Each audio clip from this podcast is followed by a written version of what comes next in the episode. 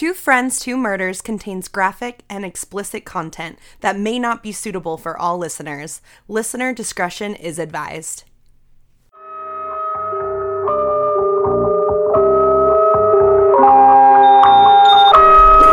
Nobody in an atmosphere like this has any contact with violence nor walks in any fear. Except who knows what hides in the private jungle beyond any respectable door. Two friends, two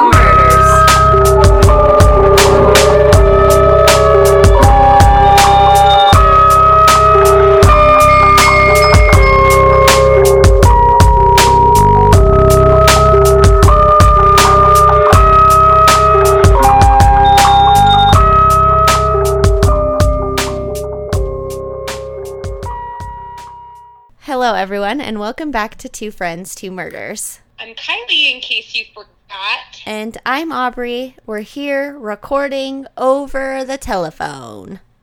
Like it's 'Cause COVID's still a 1990. Yep, because COVID's still here. FaceTime doesn't work. Our computers don't like to work. So, we're trying our best. But we're, we're, dedicated to bring you these episodes. Yes, we are. Rain or shine, somehow you'll hear them. It might sound shitty, but we're here. And in light of it being me and my twin brother's birthday tomorrow, we decided to honor us by doing a theme of twins who kill. yes, Yes. evil twins. Yes, and like there's a show out there called Evil Twins, which I didn't expect there to be a whole show about them.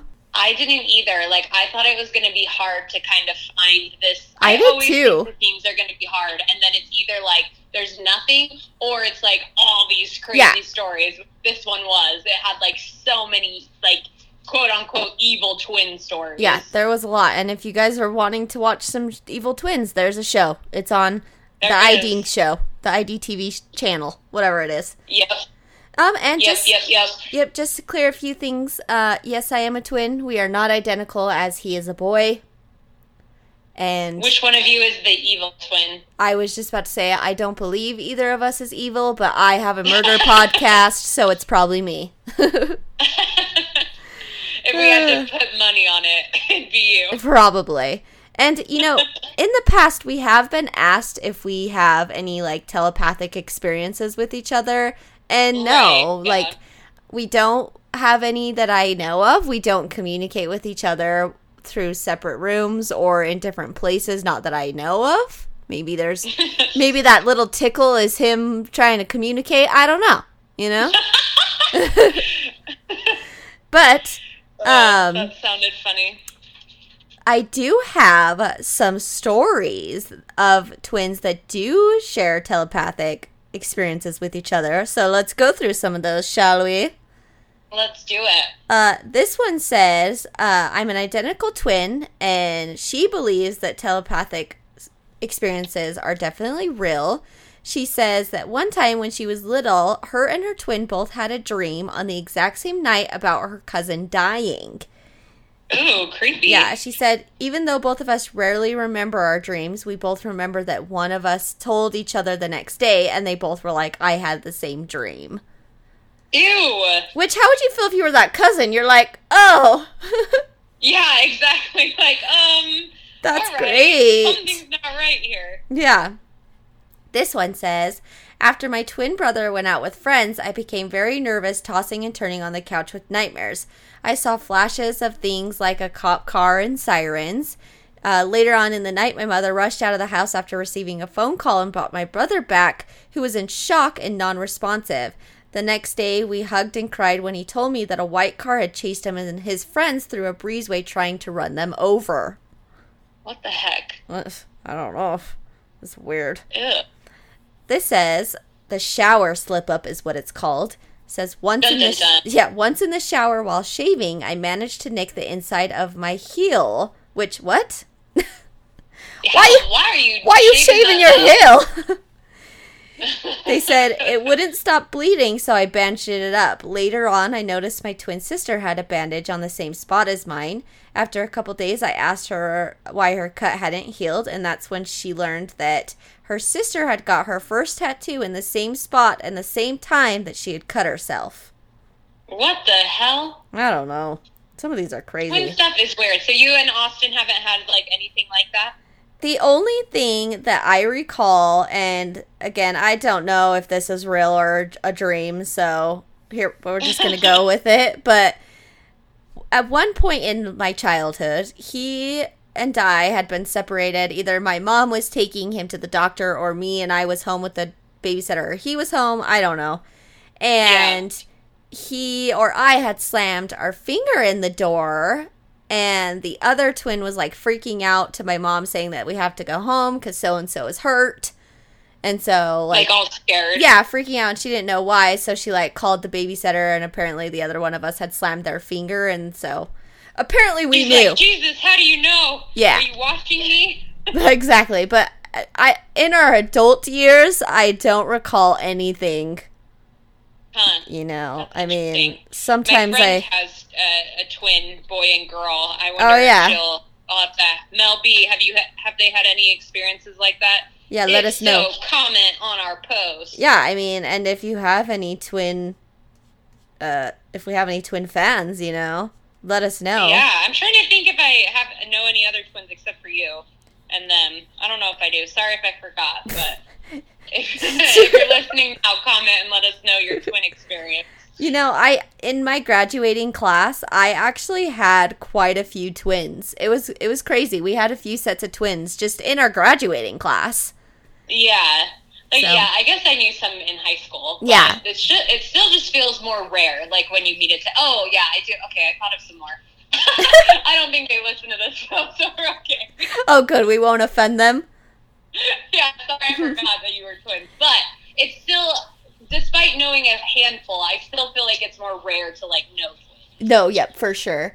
But listen, apparently there are a lot of twins that experience things together, and some of the twins we're about to talk about experienced murder.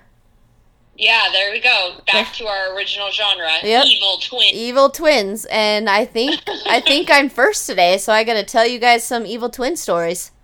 Let's do it. All right, so my twins who kill are Pete and Pat Bondurant. And All right. if you're gonna watch Killer Twins, I think they were like season two, episode fifteen. I'm not sure. Don't fact check me on that, but they're there. All right, so Pete and Pat were born in Elkton, Tennessee, which it was a pretty tight knit community. It was like a farming community that they were very religious. They all went to church together, so they were all pretty close and knew each other. Um, Okay. They were born in April of 1955. Their father was a contractor with the military, and their mother was a school teacher. Uh, the twins were very obese since birth, like they were just big boned children, and they just kept getting bigger and bigger as they got older. So a lot of people made fun of their weight at- school and even at home. Um, don't feel too Oh, bad for even at home? Jeez. Yeah, so their father, their fa- their father. The Faja. Who am I, Goldmember? Yeah, Faja. their father.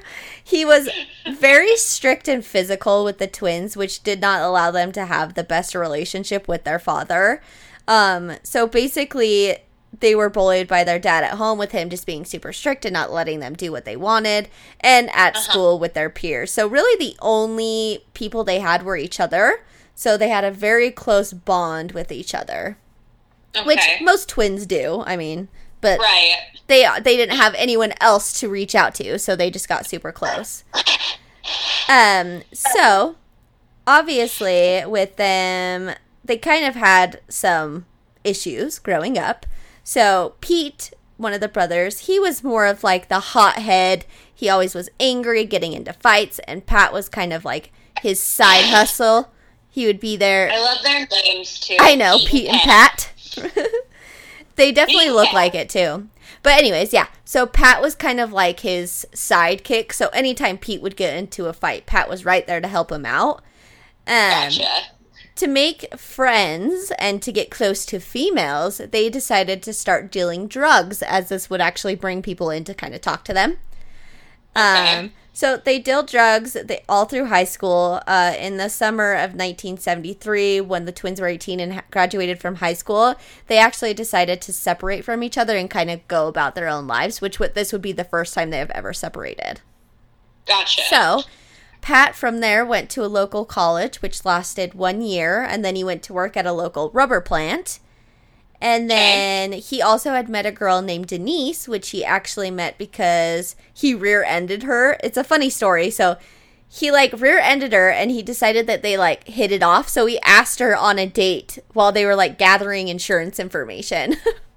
oh, nice. Whatever. Like that's like a rom com. Yeah, it's like sometimes you meet people in weird situations, whatever. Yeah. So, not long after dating, on March 11th, 1983, they decided to get married. Um, so, Pat seemed like a good husband to his wife. They lived a good life. They were, I mean, had good jobs, right? But Pete, Yeah. on the other hand, and remember, Pete was the hothead in school. He was the one getting in fights. He Right, right, wasn't right. doing so well with life. So he didn't have any goals in life. He didn't go to school or anything. So uh, he actually started working as a truck driver and ended up in Cincinnati, Ohio. While Okay. in Cincinnati, he lived with two other men and their girlfriend. So he, they were all in like this house living as roommates. Uh huh. And one night they all decided to just let off some steam and do some drugs and have a party. And the Get- girlfriends, yeah, the girlfriends actually ran to grab cigarettes and some other like treats and stuff from the local gas station. But mm-hmm. when they had come back, the door was actually locked, which wasn't normal because like they were just running, right? Running some errands. And so they knocked on the door and Pete answered, but he had a knife in his hand. So oh, what's happening? Why, Pete? Exactly. So the girls like push past him and they run into the living room and both men had been stabbed multiple times. Holy shit. So Pete, while these women were trying to help their boyfriends, decided to like run away. But yeah. when the police arrive at the scene, Pete hadn't t- had time to get away, so they immediately arrest him and he confessed that he did it. But he claims that he was trying to protect himself because they had threatened him wanting to have sexual encounters with him, Okay. which isn't a reason to stab someone, but all right. And well, so yeah. And yeah. It just. oh, Okay, whatever. Let's see where this goes. so obviously the cops don't buy this and they arrest him. And Uh-huh. in the end, one of the victims actually ended up dying from his wounds because he had been stabbed 40 times, which you don't stab someone 40 times in self defense. Like, no. The rage kill for sure. Yeah, exactly. It seems like, yeah. So Pete ended up pleading guilty to attempted manslaughter, and while he was there, he was actually only convicted seven to twenty-five years in Ohio. So not So very both, long. Uh, both other guys died. Obviously, the one that got stabbed forty times, and then the other one died as well. So the other guy survived. Just the one Oh, the guy. other one survived. Yep. Okay. Yep. So he becomes eligible for parole and is given the ability to go back to Tennessee on parole. So this guy's out already. Okay. He just, he did not serve very long. And no, that's not the end of the story. It's quite long. It keeps going. So I assume that the one that survived, like, denied the allegation. Yep, exactly. okay. But obviously, it didn't help his case. Like, the dude got out on parole, right? And he killed Right. someone. Like, anyways, don't let me get flustered here. So, Pete, Sorry. Pete decides to go and live with Pat and his wife in Tennessee. So, obviously, Denise, who's Pat's wife, isn't very happy about this. Like, they're newlyweds, they're living their lives. They don't want his murderous brother to come live with them. But Pat Right. Pat right, right, loves his brother, so he allows it. Not long after Pete moves in, the twins decide to start dealing drugs again. So it's kind of funny when I was watching this documentary, it was explaining them kind of as like hustlers. Like they would walk through the town and they were like dealing with the competition. Like these were 300 pound guys and they would come in and they would just like tear the place up or like threaten you if you were purchasing drugs from anyone else. Like it was a whole Like, weird causing scenario. destruction Yeah. wherever they go. yeah, exactly. So Uh-huh.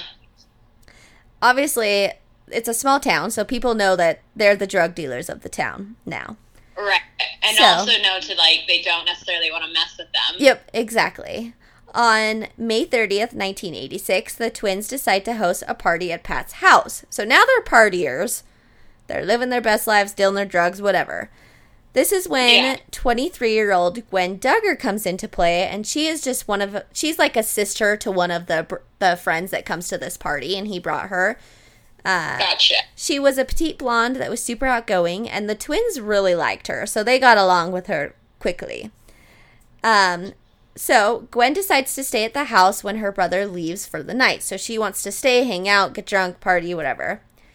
Okay. She gets to the point where she's very intoxicated, and both Pete and Pat had ended up giving her drugs and her drinks, so she was just out of it completely. Okay. Oh, jeez. So- I was gonna say it's never a good, good idea just stay behind alone, ladies. Yep, exactly. So Pete decides to take advantage of this and actually takes her into the bathroom where he rapes her. Oh God. Pat now decides that he wants to take part of this and takes Gwen once Peter is done to a different room and rapes her there. Is the wife not there? So- Which one's married again? This Not. Pat is. So he Pat. this is when Pat's wife decided to start looking for them because Gwen, Pete and Pat had been missing for a while. So she's like, uh-huh. "Where are they? What are they doing?" So Yeah. she goes into the bedroom to find Pat raping Gwen and leaves the house. So she's just pissed off, right?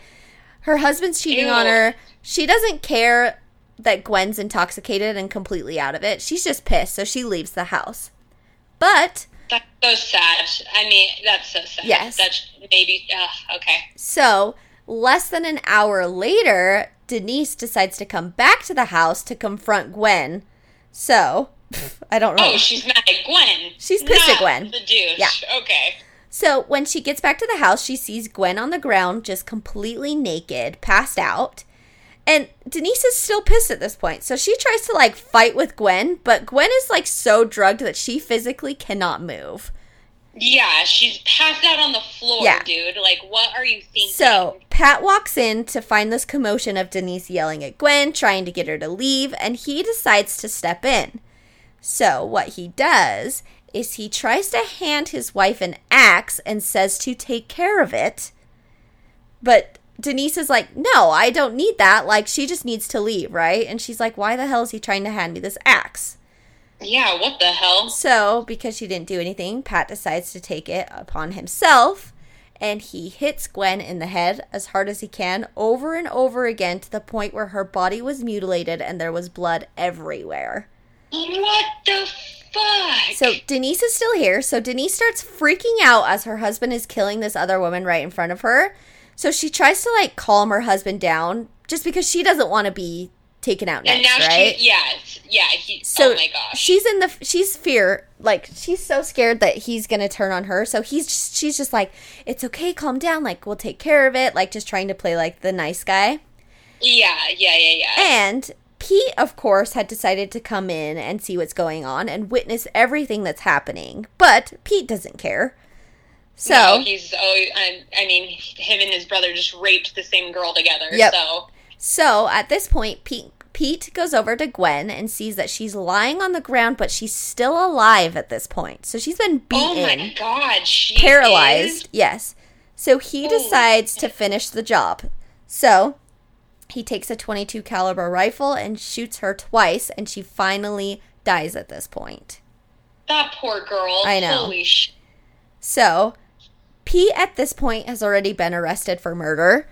So, he kind of starts to panic and he's like, This is what we need to do, right? Like, if there's no body, there's no murder, there's no evidence, right? So, what they need to do is get rid of the body. So, he runs to his work and grabs like these large garbage sacks and comes back to the house. They roll up the body in these garbage sacks and drive to a river, but instead of dumping the body, they just decide to burn it. So Ew. they put Gwen's body inside a 55 gallon drum and set it on fire. That's like those big blue garbage cans. Uh huh. So they set her body on fire, and during all of this, Denise is back at the house cleaning up all of the blood. Okay, so she's in on it at this I point. I thought she was just playing pretend, Yep, but now she's exactly. in on it. So they burn all the bloody clothes and the clothing that she was wearing and that they were wearing, And to mask the fire, they put like a couch on top of it to just like, if anyone to, were to come by, they'd be like, oh, someone was just burning furniture, right? Like, no, that's not the case. So, three days later, all that's left of Denise at this point was, or sorry, of Gwen, was charred bone fragments and ashes. So, Oh my hell. they take what's left of her and they throw it into the river. So at this point, they think they've taken care of all the ov- evidence. They should be good to go. Like there's no body anymore. But Yeah. obviously, the question still lies that they were the last one to see Gwen alive. Right, their So- friend is going to come back looking for their sister. Yep, like, exactly. So the brother comes asking questions. Where is she? Like they're trying to make weird comments, like I haven't seen her. But then Pete makes a weird comment, like he had nothing to do with killing Gwen, though no one at this point thought she was dead. They just thought she was missing. So like oh my god. they're just making stupid comments like that, and it's like, what? No, that's not. No one's asking you that. Yeah. So, but because Everyone they're thinks they're like so smart. Yeah. Can get away with shit like this, and it's like, no, you're an idiot. Yeah, exactly. So, still at this point, there's no direct evidence against them. So, Pete and Pat just start living their lives like normal again, right? Because they think they got uh-huh. away with murder. So, Right. a few months later, in August of 1986, Denise started to get more and more antsy about what happened, and she was like scared for her life again. So, Okay. One night, Pat and Denise actually get into an argument where he ends up beating her and threatening to kill her if she says anything. So she's terrified at Mhm. this point. So Yeah. the only thing that she feels to keep her safe is to move out and move in with her sister, not go to the cops because she doesn't know what's going to happen. There's no evidence, right? So she just moves out. So Yeah. Now, with Denise out of the picture, Pat and Pete get closer and closer and they just rely more on drugs and alcohol. They just party. They're just getting crazy, right? And okay. And he obviously doesn't care that she took off. yeah, exactly. So, in the fall of 1986, Pat had been at a bar drinking all night. Uh, and when he got home, he actually found out that his wallet is missing. So, to make a few things clear before we jump into this, Pete is the one who was initially arrested for killing someone. At this point, Pat and Pete have killed someone together. And now Uh-huh. we're to Pat's next story. So, Pat is the one who was not initially charged. That was Pete, okay? It gets a little Right, okay. confusing. So now Pat calls the bar to see if they have seen his wallet. They haven't seen his wallet, so he immediately assumes that his friend that he went to the bar with, Ronnie, must have taken it. He has this theory that he owed Ron some money and he decided to just take his wallet instead of asking for the money back. I don't know. He's crazy, right? Yeah. So, on October of 1986, Pat goes over to Ronnie's house to hang out and get drunk. Pat confronts Ronnie about his wallet missing, and of course, Ronnie's like, I don't have it. Like, I never took it. I haven't seen it. But Pat won't accept this. Pat gets. Like, there's no way Yeah. you could have just lost it, dude. Yeah, like, seriously. And so Pat's just super angry at this point. So what he Yeah. does, he picks up a rocking chair and hits Ronnie over the head over and over again oh my to hell. the point where it obviously kills Ronnie. So, at this point, now both brothers have killed separately and they have killed together. Yeah.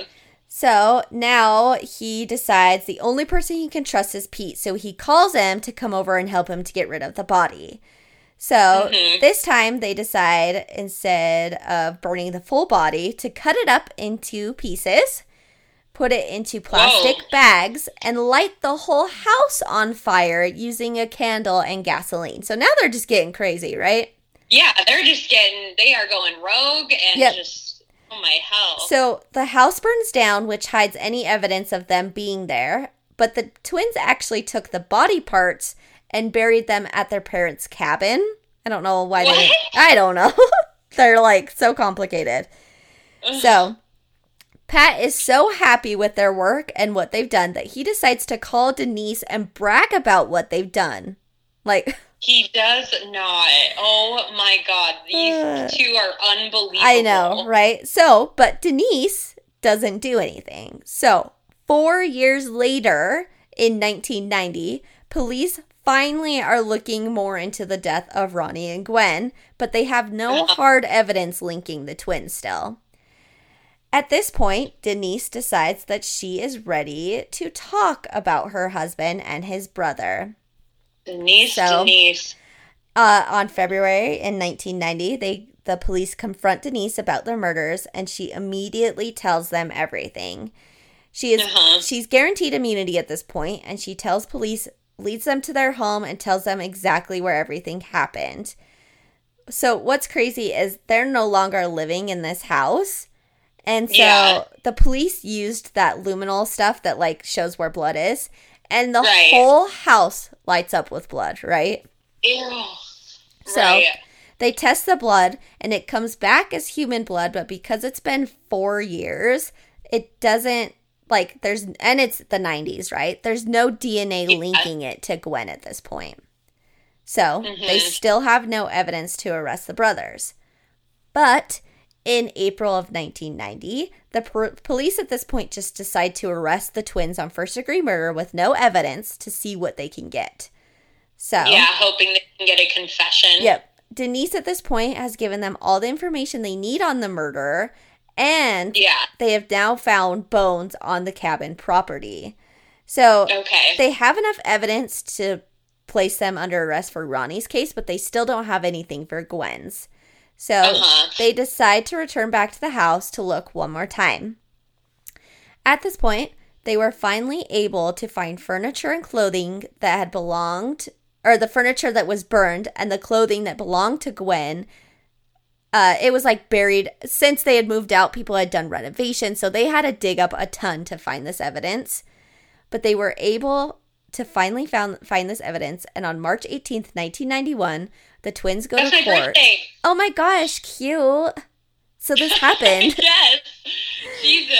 so on that day, they were found guilty and sentenced to 25 years for the murder of Gwen. That's it, 25 years. Oh my god. And in December of 1991, Pat is now facing trial for Ronnie and in the end was actually sentenced to death. Which is crazy because Pete killed someone else and he only served like 7 years. That's why it just none of the sentencing It never makes sense. to me. No. Like I just don't get.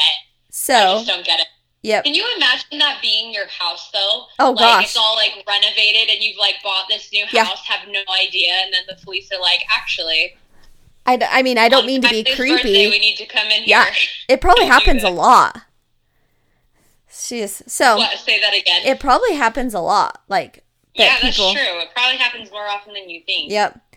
So Pete, who was convicted of the two murders, was released from the Tennessee Department in 2016 at the age of 61 after only serving 26 years. Wow. Pat, who, if you think about it, Pat was the nicer one for a while. Bit. Yep, he still remains in the Northeast Correctional Complex in Tennessee and is not set for release for another 53 years. Wow. Yeah. Like that's so weird. so crazy. There's my twins. And they and it's so crazy that just like it was Pete who was this angry dude who committed this first crime and then they committed a crime together and then Pat turns to Pete and commits a crime by himself. Yeah. It that's insane. Like I had Like, no idea when I together, like Yeah. they weren't. Well, I guess the one killed with, not even with the other twin, Yep, but nope. it's like you have to wonder if he influenced this other twin. Yeah, exactly. To, I don't know. That's wild. Well, and it's just like yeah, it what it's crazy. Crazy crazy. But that's my murder. There you have it. Dang, that's messed up. That poor girl. I feel so bad for them. That's just. I know the fact that she was beaten and then was still alive and had to endure even more. Poor, yeah. yeah, and then the friend too, like, has no idea what Yep. the hell this dude's talking about. Like, Yeah, you think it's Yeah. your friend. Yeah. that's awful. Yeah. Anyway. Um, okay. Well, I got my story from the same show, Evil Twins. That's what's so, up. uh, my story is about Greg and Jeff Henry. Okay. They are identical twins who were born in Dublin, Georgia, January 23rd, 1955. Sue Henry, their mother, was really popular in their town because of the twins. They were like Oh. kind of the only ones there. She Gotcha. dressed them up the same. and people were just interested in them. Yeah. And I had a little note to ask you if you and Austin like ever shared like that pain thing, but we kind of already talked about that.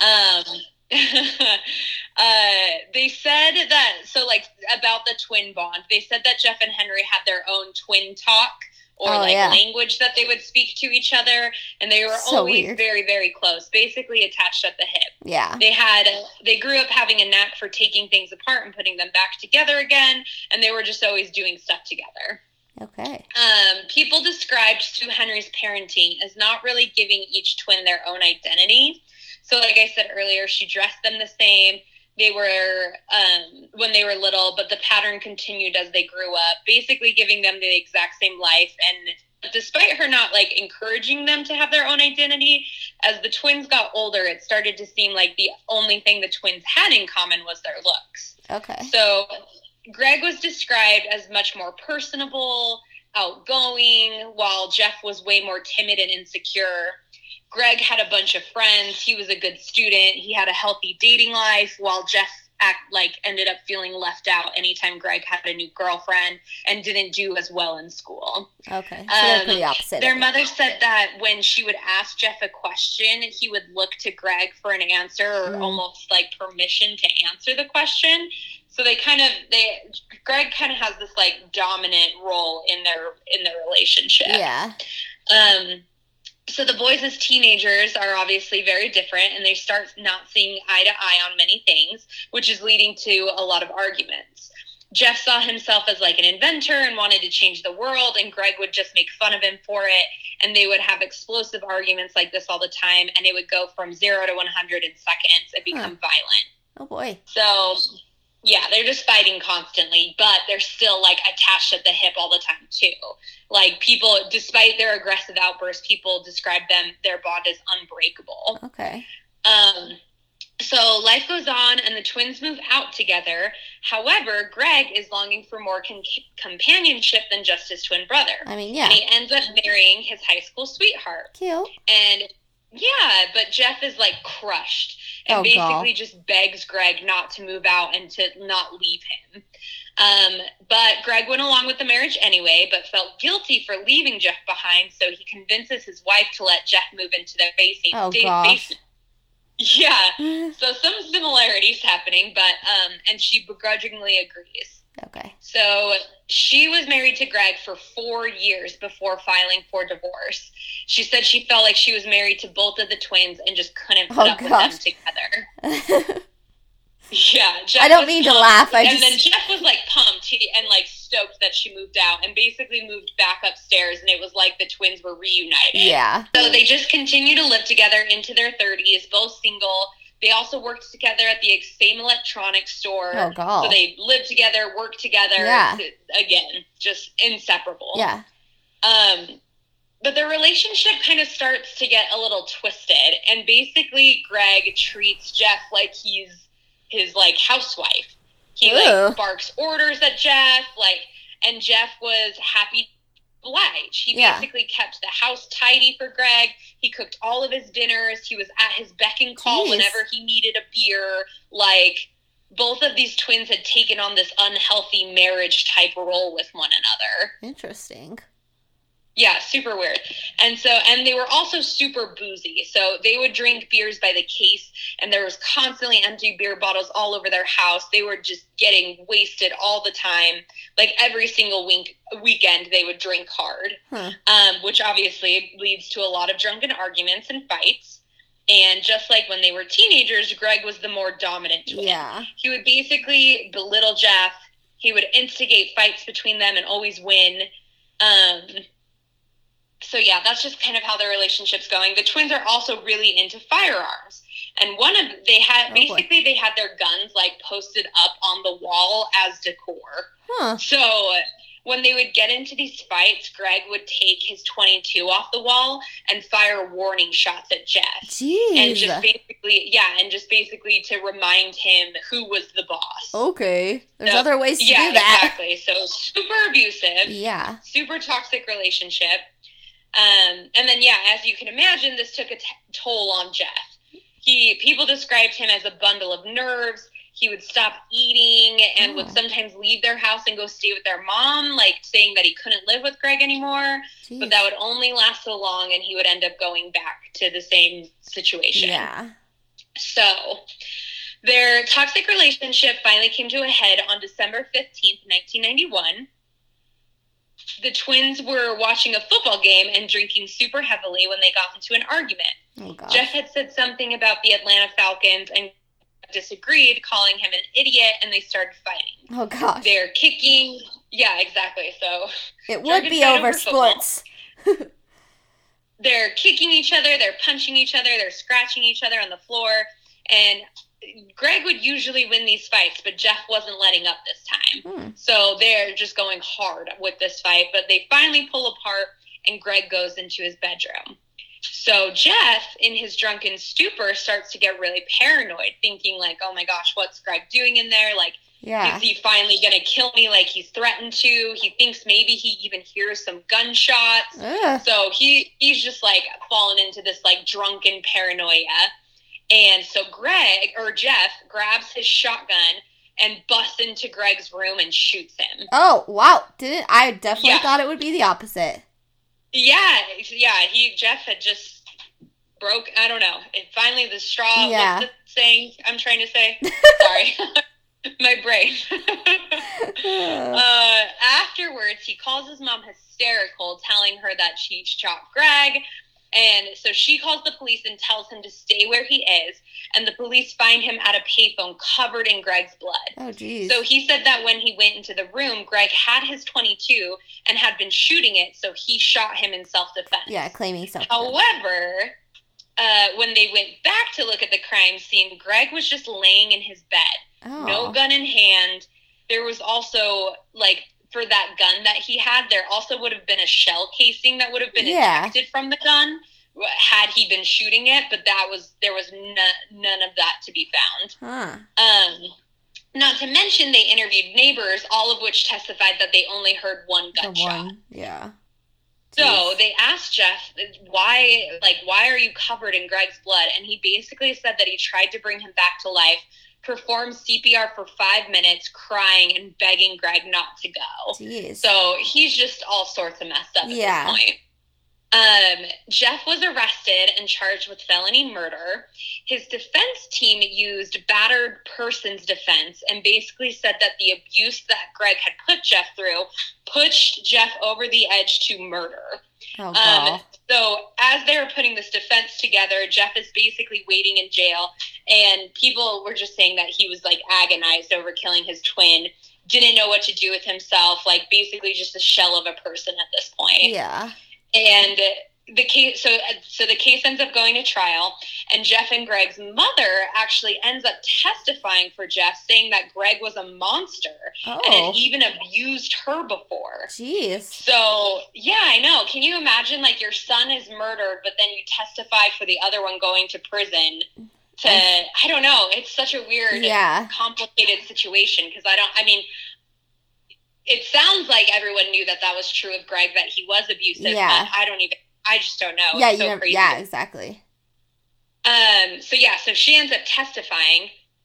And then, uh, after days of deliberation, the jury could not come to a consensus, and the judge had to rule a mistrial. There was like Oh, this wow. one, apparently this one juror um, who was like holding out for Jeff, saying that he was mistreated, and you Huh. know, and basically Greg like did Yeah. this to himself, and Yeah. so they ended up they could not get a full, they could not get the jury together. So yeah, he has to claim a mistrial. Jeez. Then a month later, June 1955, at the courthouse, Sue basically had put together this rally for Jeff outside and like of people wanting him to be freed. So the defense team had been working on this plea deal where Jeff pled guilty to manslaughter and time served of 3.5 years, which he had already served while they were putting this Oh defense god. together. Yeah. So basically, he walked out Walked that exact same day What? a free man. So crazy. I know it's so weird. Like I don't, just don't even know. Like I get, I get it, and then but then it's like he also still murdered someone drunk. Yeah. Like I don't know. I don't know. It's so, weird. Is he out to this day then? Yeah, he's yeah, and that Dang. I feel like that's why I can't find pictures of him Probably. anywhere. He Like probably I tried had them all taken down. Of him and his brother or anything, I cannot find them anywhere. Yeah. I do have that we'll post. I do have a picture of his mom and a picture of his hands from like crime scene photos, but that's Okay. literally all I could find. Yeah, I wonder if he like had them all taken down or something.